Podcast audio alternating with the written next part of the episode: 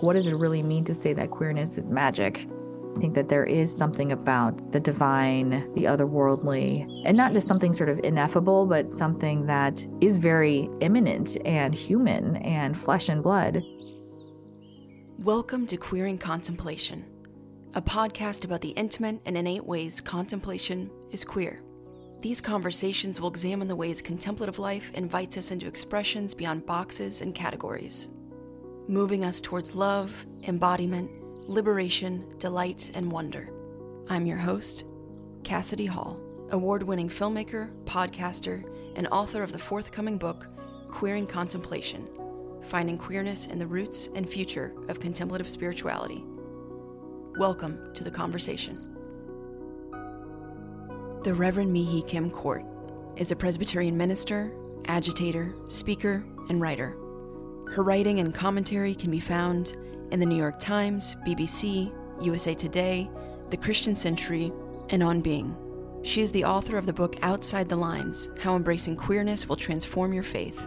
She co pastors with her spouse at First Presbyterian Church in Annapolis, Maryland, and is a doctoral candidate in religious studies at Indiana University.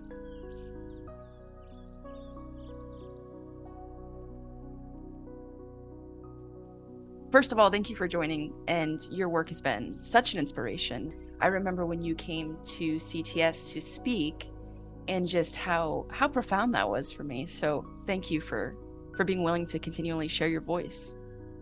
Oh yeah, for sure. Oh my gosh, I um almost forgot about that. That feels like again like it's like BCE and CE before, you know, like what what, what did I even do before before the pandemic, yeah. before we moved here? Well, let's dive in. Of your work that I'm most familiar with relates, you know, specifically to your book, Outside the Lines How Embracing Queerness Will Transform Your Faith. And so I'd love to begin by just asking you how you define and experience the word queer in your own life, in your spirituality, and maybe also your work. Yeah, that's great. I feel like I haven't really returned to the book in a while. And books are funny things, right? You know, they kind of take on a life of their own.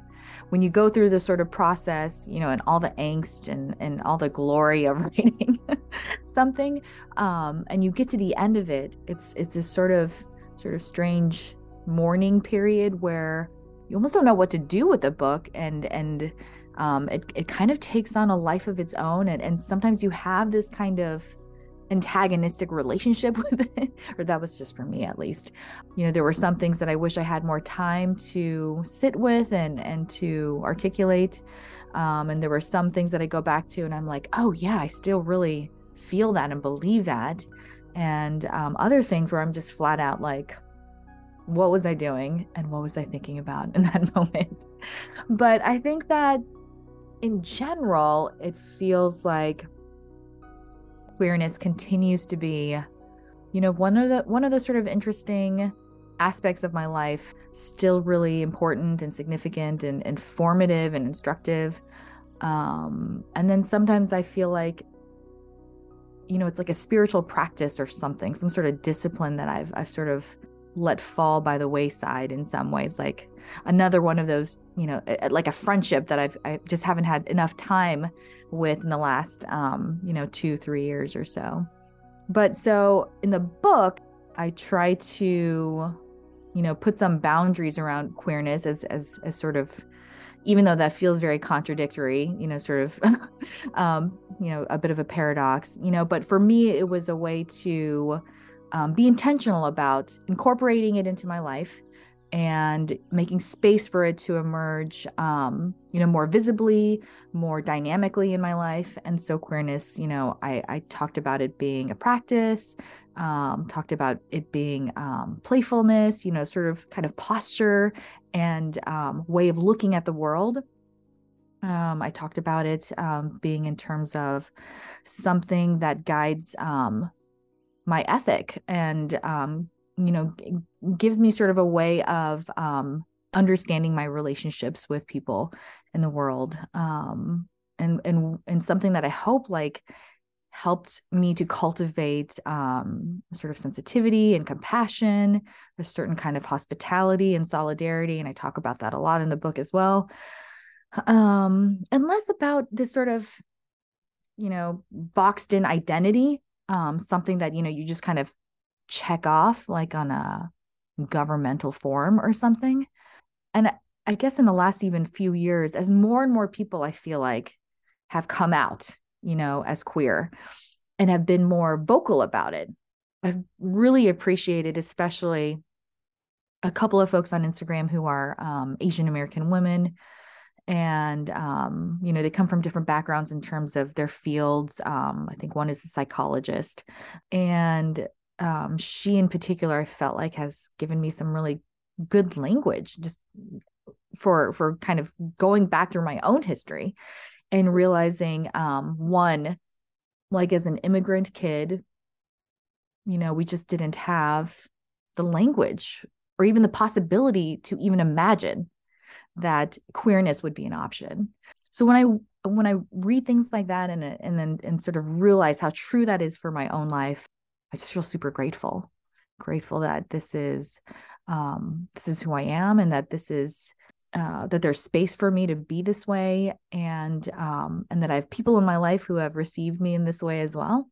And that there are there continue to be so many different variations and iterations and possibilities of what it looks like and means to be queer. And so i continue to see this as like a continue like it's just a process like a uh, just an evolution in some ways.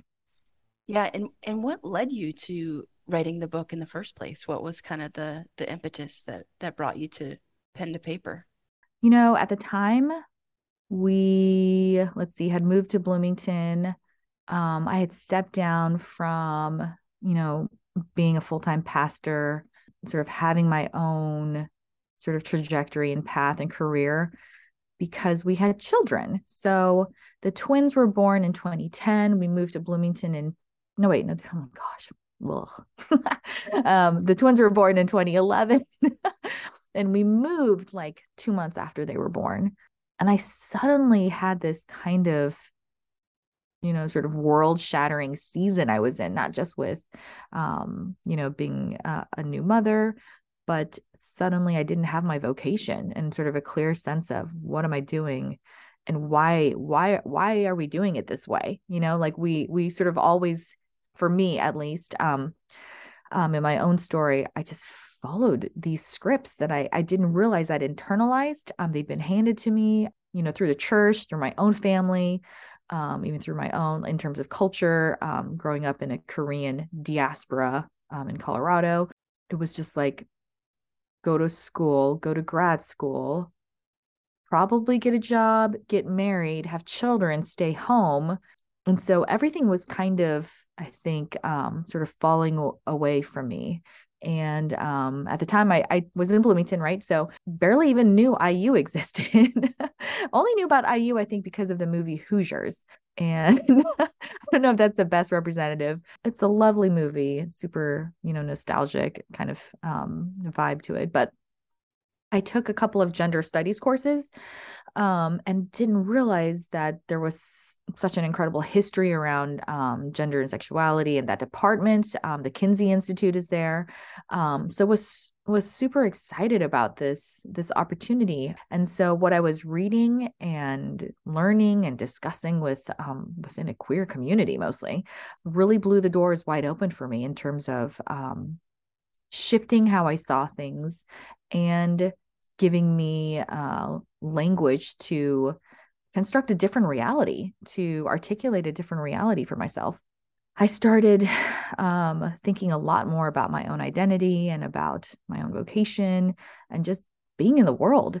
And it felt like I think that Darnell Moore always um, says this. Um, he's also he's a you know an activist and writer. Um, he something about queerness being magical, and I love that that sort of formulation um, because you know, it's not just a sort of sentimental, like, oh, queerness is just so wonderful and amazing, but that there is something almost otherworldly about the whole experience in terms of how it opens you up to um, just a different possibility and way of being in this world.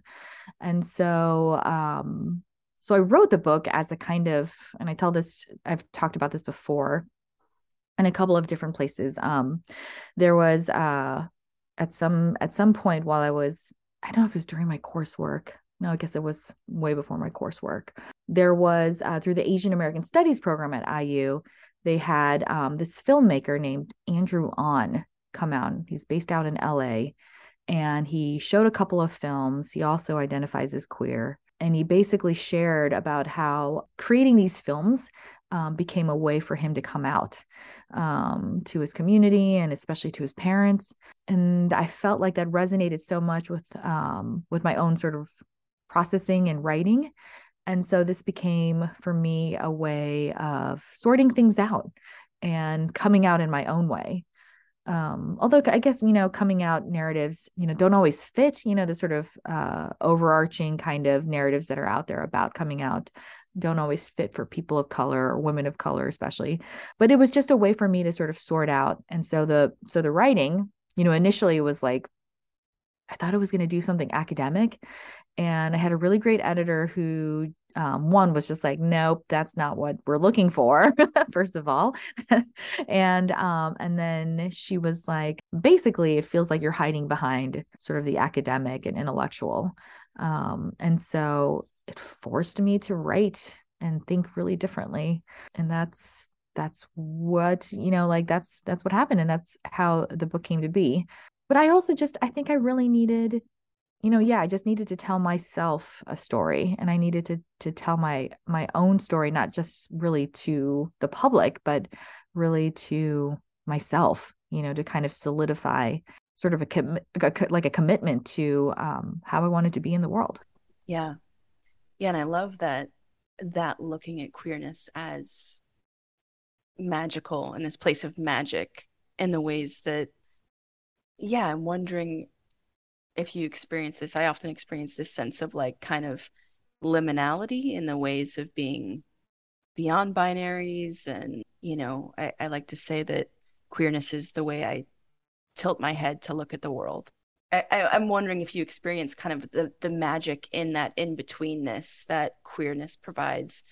And right, there's not a lot of language to put to it because that can be said about so many different things about um, our work, about our bodies, about the ways we think about soccer practice. It's just amazing how how that magic can can touch in so many different ways. And yeah, I guess I also wonder if you experience that magic as also spirit in some way, or or however you view um, maybe that that sense of um, the divine breath. Yeah, yeah, no, that's a great Great. I mean, I think this is really the first time I've really spent some time verbalizing. I mean, like to give some space to like, what does it really mean to say that queerness is magic? Like for me, I think that there is something about the divine, the otherworldly, and not just something sort of ineffable, but something that is very imminent and human and flesh and blood, but that it also suggests, you know, like it's its own sort of category. Um, it's not you know science and it's not not totally religion. You know it's not something that's um sort of fits some of the logics and grammars that we use um, for other things. And i think i think i love that because um you know even some of the sort of more indigenous and shamanistic cultures um, from which my family come from uh, mostly on my dad's side you know to be able to read and, and hear more about the sort of rituals and and um, kind of spirit possession and um, and the way magic is sort of intertwined in a lot of um, uh, the indigenous sort of cultures in Korea, I feel like also super resonate because it's not just, you know, we're not talking doctrine or theology here, but it feels more real in a lot of ways. I think that that is a little bit what I was trying to do in the book too, you know, was to think about not just the spirituality of queerness, but that that there was something really useful for me in my own faith and my own again um, just trying to move and be present in the world that that was queer. I think that i don't know what my faith would be today at this point if I hadn't embraced my own queerness when I did. I don't even remember when that was now, 2013 or 14 or 15 you know and it's all those little moments too there there wasn't anything like terribly earth shattering and i haven't had any of the kinds of i think traumas that a lot of lgbtq folks um, experience with coming out or becoming more fully themselves you know but still super significant um, and still again really formative for for me in terms of what i do and how i do things i love how in your book when you write about queering aspects of our spirituality you talk about hospitality the body intimacy sacraments relationships and how queering these things can open us up onto seeing and experiencing more of the divine in each other. And I wonder for those listening how you might define or explain what you mean by queering in those particular scenarios um, or by embracing our queerness when it comes to spirituality and faith and and one of the things that i love in this conversation is you keep bringing it back to your yourself your life your experience yeah yeah I mean, it's funny. I think language is just such a funny. I'm not like a linguist or anything, and it takes me forever to, you know, I can sort of pick up here and there, you know, different the different ways that our our linguistic systems work and how they sort of overlap in in other ways. And so, like in my doctoral program, you have to take like two foreign languages, and one of them was um, I decided was Korean, you know, because I'd grown up speaking it a little bit, but to take a language and to learn a language through the language that is maybe not your your mother tongue necessarily was also was a very strange and wonderful experience. But so i bring that up because um i like you know the possibility of how do we shape our reality um with the kind of you know language that we use. And so sometimes like the word queer feels very like sort of hard edge to me in terms of um if we're just saying a person is queer or you know you use that as sort of like a, a marker of identity but there's something about queerness and queer queering which i i think um it feels you know to go back to the sort of um the way that i uh, understand queerness and being queer um it's playful you know to sort of play with the language a little bit and and in playing with the language i think it gives us again another opportunity and another possibility of um, how it can be useful and so I think for me, queering, you know, it puts it sort of outside of me as not just a tool, but like um, as a as again as another friend, as another companion, as someone to engage. And so for things like spirituality, you know, understanding things like prayer and worship and liturgy, for me, queering, I think it gives me another way in so that it's not just you know there's only sort of one way of doing prayer and one way of of liturgy um, or one way of um, doing any kind of worship or any anything that's sort of associated with faith and and and spirituality. And you know and I, I do remember like having conversations here and there with folks i think that wanted to give it a different name. Like isn't that just like feminism? Or isn't that just like you know um you know coming from um an immigrant immigrant culture you know coming from like an east asian culture.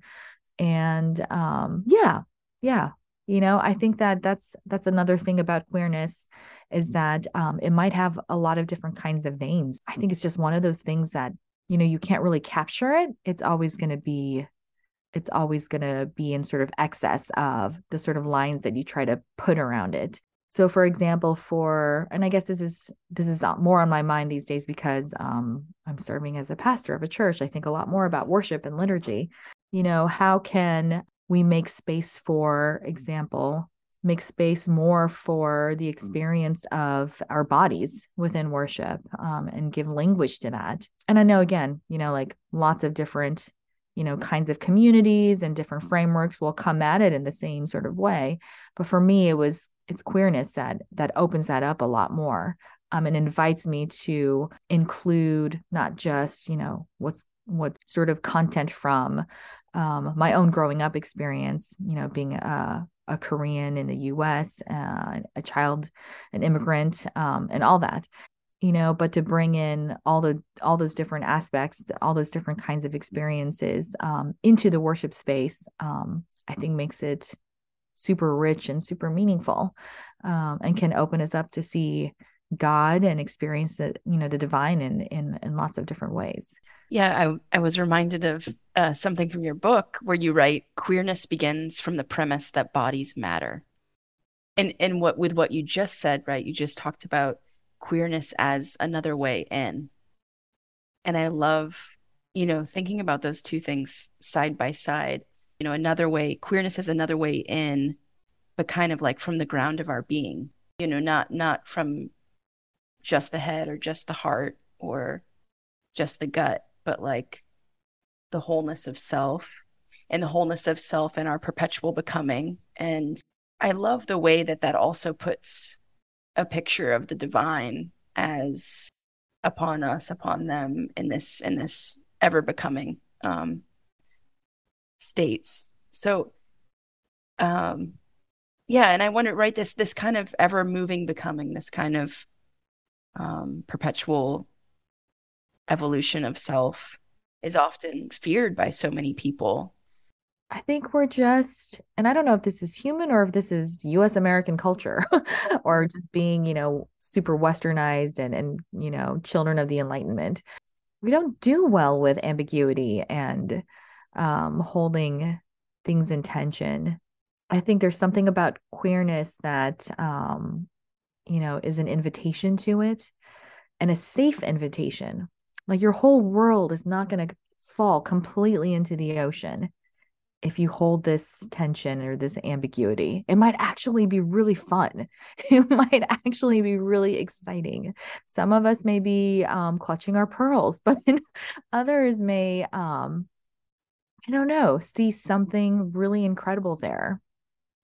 And I want to know and hear from the people who um yeah maybe are a little scared but are are open to um feeling what they're feeling in that moment when they see something like that yeah i mean i think that uh, you know i continue to be find inspiration from you know our kids you know as cliche as that is right now i'm also in that stage of life where um I'm fully in like our twins are now 11 and they're in sixth grade and they're in middle school and we have a nine year old as well and he's in fourth grade.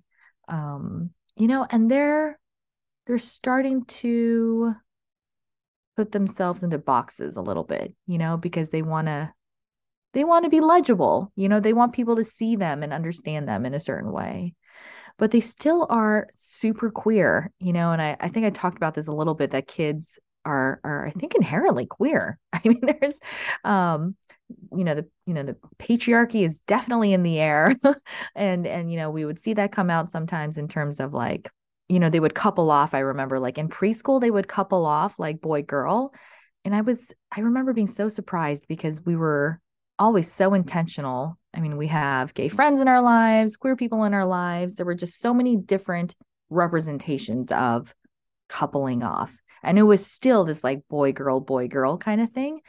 And, um, you know, we would talk about that um, a little bit. They were always open to those conversations, like, oh, yeah, that's right. There's, you know, Charlie and Matthew, they're married kind of thing. um, but uh i mean just the way they carried themselves in the world you know one day they um are you know i don't know what they are actually you know they're they're soccer players. The next day they're like you know dressed up as the Wild Kratts or like jaguars or something. And it was just like all perfectly reasonable you know? There was no question about it. I definitely miss that and appreciate that and you know is there a way that we can incorporate that into our own spirituality? Not just like a flexibility you know but really literally being in the world and having it be okay that it's not completely intelligible and categorizable you know um you know for the sake of of of some sort of governmental regulation. Yeah i don't know just letting people be you know and so I hope, I'm hopeful, although It feels like the church makes it super difficult. I feel like the church can be and should be on its best days or better days or aspirational days, like the alternative space where we can enact that. It always feels like we're right on the edge, so close, because we already do so many weird and queer things. Like we eat Jesus's body like once a month, you know, kind of thing. Yeah. Yeah. The weirdness of of baptism and I, I love what you say about kids and it makes me think about just how like at first everything is novelty for kids. And i've found when i embark on novelty in my life you know with my partner the way that just like awakens us to something yeah something of ourselves that just wasn't there before. And i'm reminded of one of my nephews when i lived next door to a couple of my nephews in la for a period of time once i picked up one of them from preschool and we drove by the there's a statue of santa monica and we drove by the Santa Monica statue and I said, Oh, you see that statue? That's Santa Monica. And my nephew, uh, who calls me Titi, like Auntie, he said, No, Titi, that's God. God's a girl. Don't you know that? And then a couple weeks later, we drive by and I was just like, I want to see what he has to say today.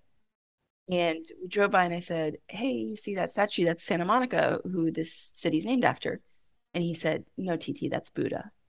So yeah, just the way kids look at the world, you know, and if we did that with each other as adults, if we, you know, queered our conversations more, um, I just wonder if we would tap into, um, you know, more imagination, more problem solving. That's, yeah, actually, you know, grounded in, grounded in our beings, grounded in our bodies, centered on the fullness of who we are.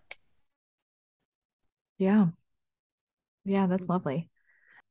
Yeah, we're just so we're so struck, you know, we're we're we're only we're struck, we're struck and we're stuck by um, you know these procedures toward you know there, it, it's it's like the microcosm of sort of these bureaucracies like we need to jump through hoops and we need to have certain things be permitted and approved and you know different ways of um you know producing consciousness together. You know yeah that is god and yeah that is buddha. And don't you know you know that that is that's playfulness and that's imagination. Um i don't know you know speaking speaking speaking truth and reality in that moment um that's meaningful you know if we could only like you said see each other with that same sort of joy and possibility yeah, I think we would understand each other a little bit more. Or maybe if we didn't even understand each other, because we don't necessarily have to understand each other to love each other and to care for one another. But yeah, we wouldn't maybe be so violent towards one another. Yeah, and I think I think right that's not that's not to say that queerness is antithetical to seriousness because there's still a seriousness there, right? But, yeah, yeah.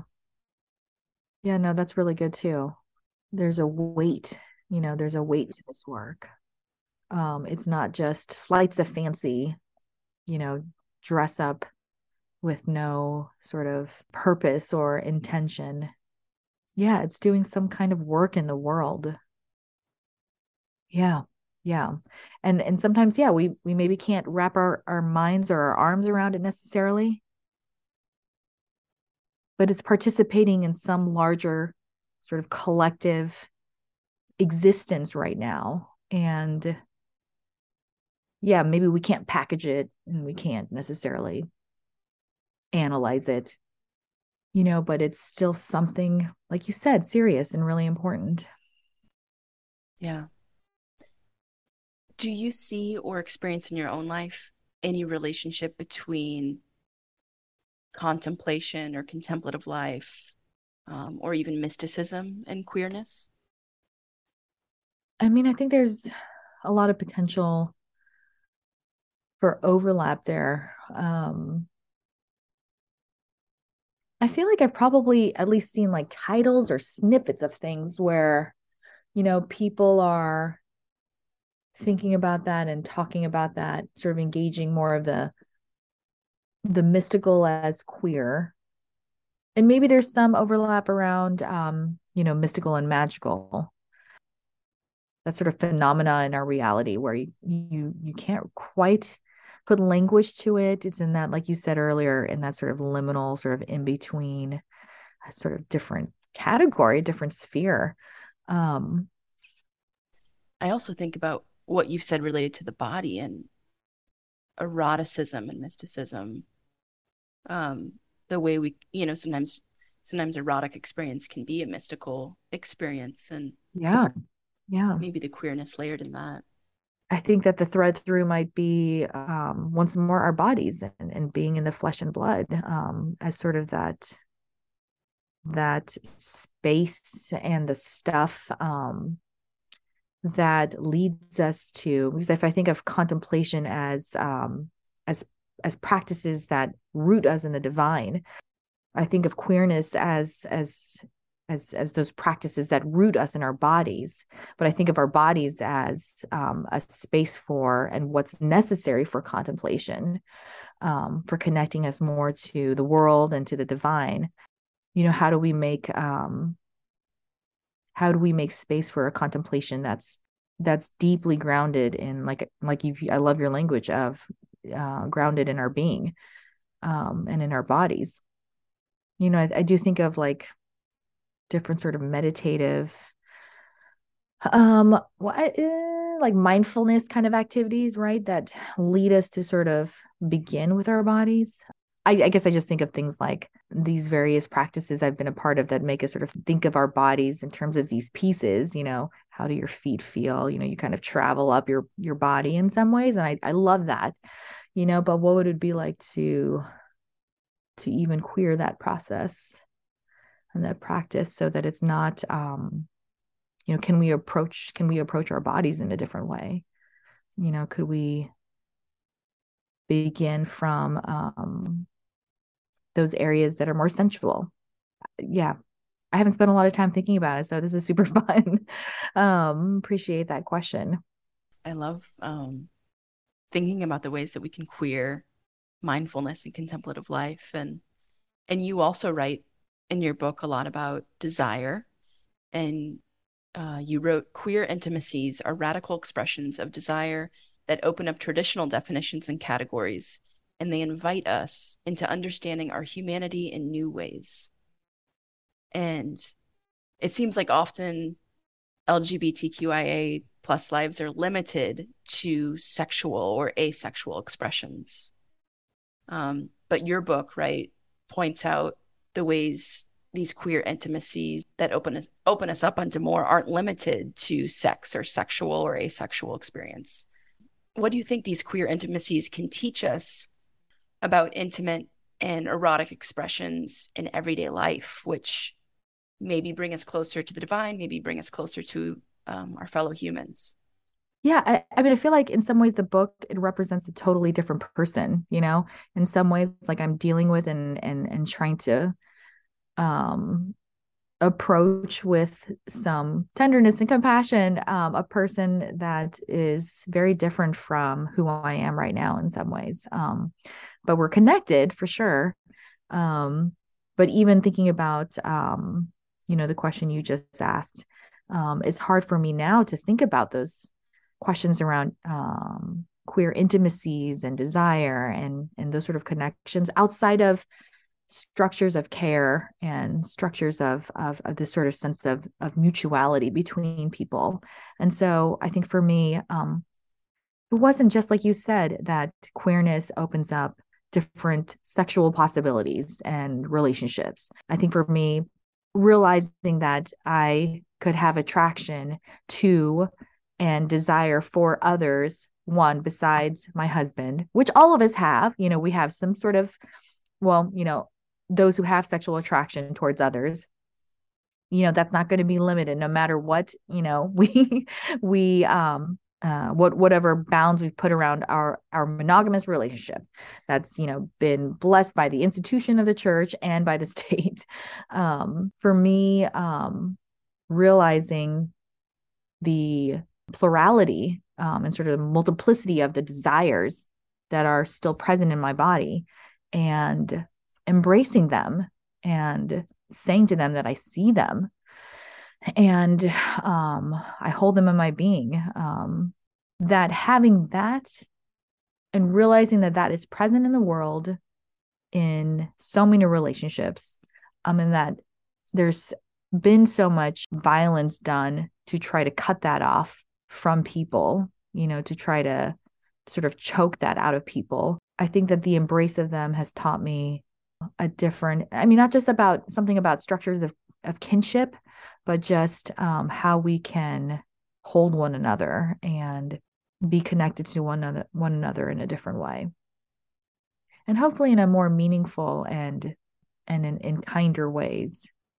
I get a lot of pushback, I feel like, or I have gotten pushback from different groups of people about um because I think it's still that we want to put queerness in the sex box and we just don't understand how queerness can be claimed apart from sex and sexuality or gender. That makes me super sad at times. And sometimes I don't know how to respond to it because it's usually asked, you know, that question is sort of posed to me alongside of, are you in an open marriage? you know, those sorts of those sorts of questions, which now I've gotten used to. But um I shouldn't get used to because they're terrible. Just awful questions. But um I guess I would say I wish I could go back to some of those moments and maybe try to have a little bit more compassion for folks who are asking that question because they're probably maybe they're asking because I don't know, maybe something has been cut off in their own life. Um imagination, um possibility, yeah you you have a lot of compassion. Um there there are many times when i when i feel like naming myself as queer or choosing that in, you know particular situations is kind of my ambiguous response of i don't owe you an explanation. Um so queerness as a non-response in a way. I think sometimes I've historically used it as that. Yeah, people people love people love boxes. and we all do to some degree. Um, yeah. Yeah. I mean, I think it's just when uh and I do this too and and catch myself doing it too. It's just that we we don't let them choose their own boxes or allow them to come out of those boxes even with the kids, I feel like there are moments where I, I, I, I'm like, okay, I have you figured out. This is what you like to eat, and this is what you want to wear. and then two weeks later, they don't, and I'm angry because you went to Costco and bought all the boxes of the thing. Yeah, exactly, exactly. Gosh, I mean, if we maybe approach one another with the same kind of expectation of mystery, you know, that the that's inspired by the divine, then maybe I wouldn't be so angry or so frustrated by it all the time when it does happen because it's inevitable that that's going to happen because we are constantly changing.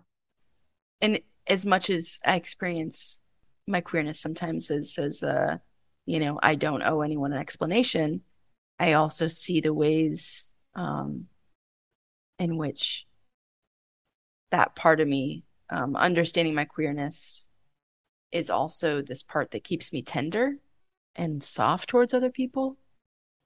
I think a, a lot of that is just, you know, in at least for me, in recognizing my own journey, in accepting myself and knowing that everyone goes is going through that in a way our whole lives, right? Yeah. I like that a lot. Queerness to make us more tender. Yeah. Yeah. I don't know if it's like getting older and more tired, but same sort of thing. Like I feel like I I don't have the bandwidth to explain all the things to people who don't get it, you know? And at the same time, I do want to hold on to again to go back to kind of the beginning, the sort of the magic of queerness and um and its liberative kind of possibilities. And so I think of, you know, that's definitely like ethics and practices and all of that and justice. but that's just um yeah i because this was a i think it was right when the book came out there i did have one person really push back about not wanting queerness to be something that's easily assimilated and i i totally get that another tension another tension to hold is appreciating and making space for um all these different expressions of queerness. And hopefully you know the growing acceptance of those different possibilities but to hold that with um the ways that it um upends you know those structures of oppression and marginalization.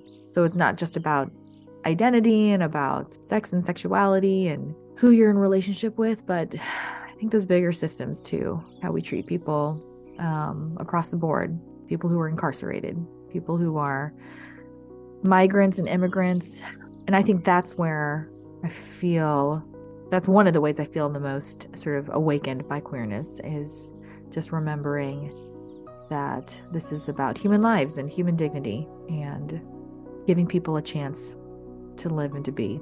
Yeah. Amen. Well, thank you so much for taking the time to to chat with me today and to um, yeah, just explore all these things with me. I really appreciate it. Yeah, of course. Uh, appreciate your work too. And yeah, I'm just, I always feel really encouraged by these moments and these conversations. Just knowing that there are people like you out there doing this incredible work. Um, it's just, yeah, super encouraging.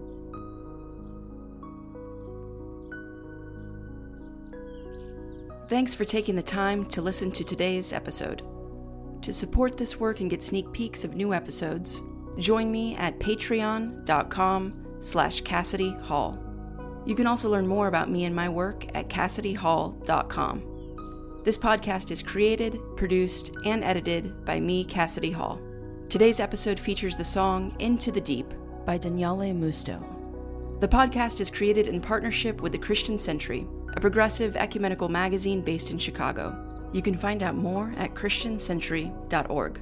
The podcast is also created in partnership with Infleshed, an organization focused on spiritual nourishment for collective liberation. For liturgical resources and tools, head over to infleshed.com.